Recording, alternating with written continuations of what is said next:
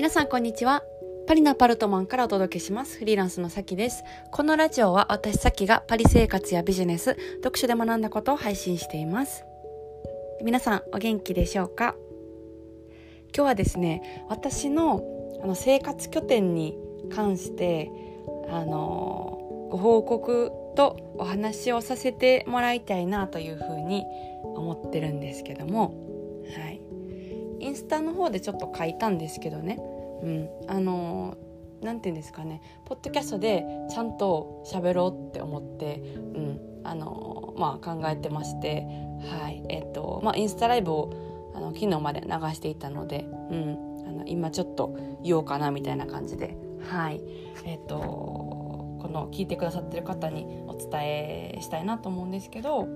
あの私あのご存知の通りパリに住んでるじゃないですか。あのパリのアパルトマンからって言ってますけど、まあ、今日本ですけども。はい。えっとちょっとパリですらなくなるっていうはい。あのまあ報告で。であのフランス内の南仏に引っ越すことになりました。だから拠点が、えー、パリからはいあのぐいっとだいぶ南の方に行った、うん、あのプロヴァンスの地方の方でねはいえーと、暮らすことになりました。だからこのポッドキャストのタイトルコールちょっと考えないといけないなって、はい、思ってまして。パリのアパルトまでちょっとさすがに言えないなみたいな、うん、あの車で8時間ぐらい離れてるんですよ。まあ、言ったら東京福岡みたいな感じで離れてるからちょっとこれでパリって言ったらさすがにね、はい、あの東京ディズニーランドもびっくりのあのはい 嘘具合なんで、うん、ちょっとこうパリは変えようかなって思ってて、うん、なんかいい語呂があったら募集しております。はい、LINE の公式に送ってください、ぜひ。まあ、南仏かフランスかね、うん、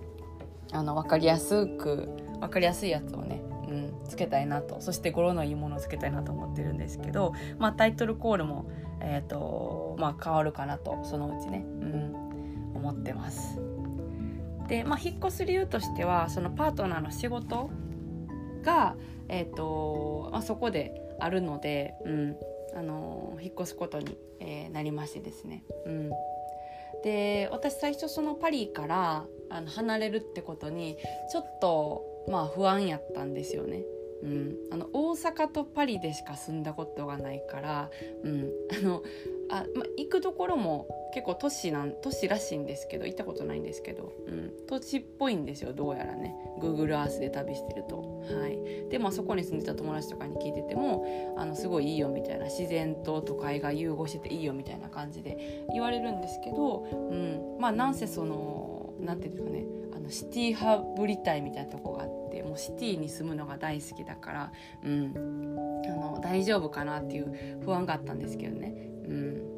でもそのパートナーが仕事本当にこう好きな仕事ができる。でそのために行くっていうのがやっぱりすっごい嬉しくってもうなんだろうな、うん、あの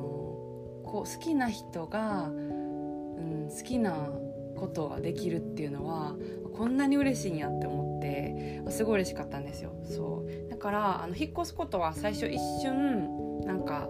ショックやったんですけど、はい、でもいろいろこういつもやってるね視点の変換みたいなのをやってたらかなり、うん、楽しみになってきてですね。ちょっと早く行きたいなみたいな感じになってきて、うん、本当にこう考え方によって視点によってあの気持ちだったりとか、うん、マインドって変わるなって、えっと、改めて自分自身で実感しました。うん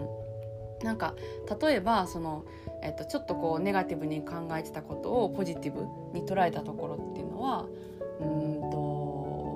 パリだったらその海外生活でね貴重な大切なお友達っていうのをこう生活の中でねあのー、作ってきましたけれども本当にその人たちとバイバイしてあの物理的にはね、うん、で、えーと、もう知り合いゼロのの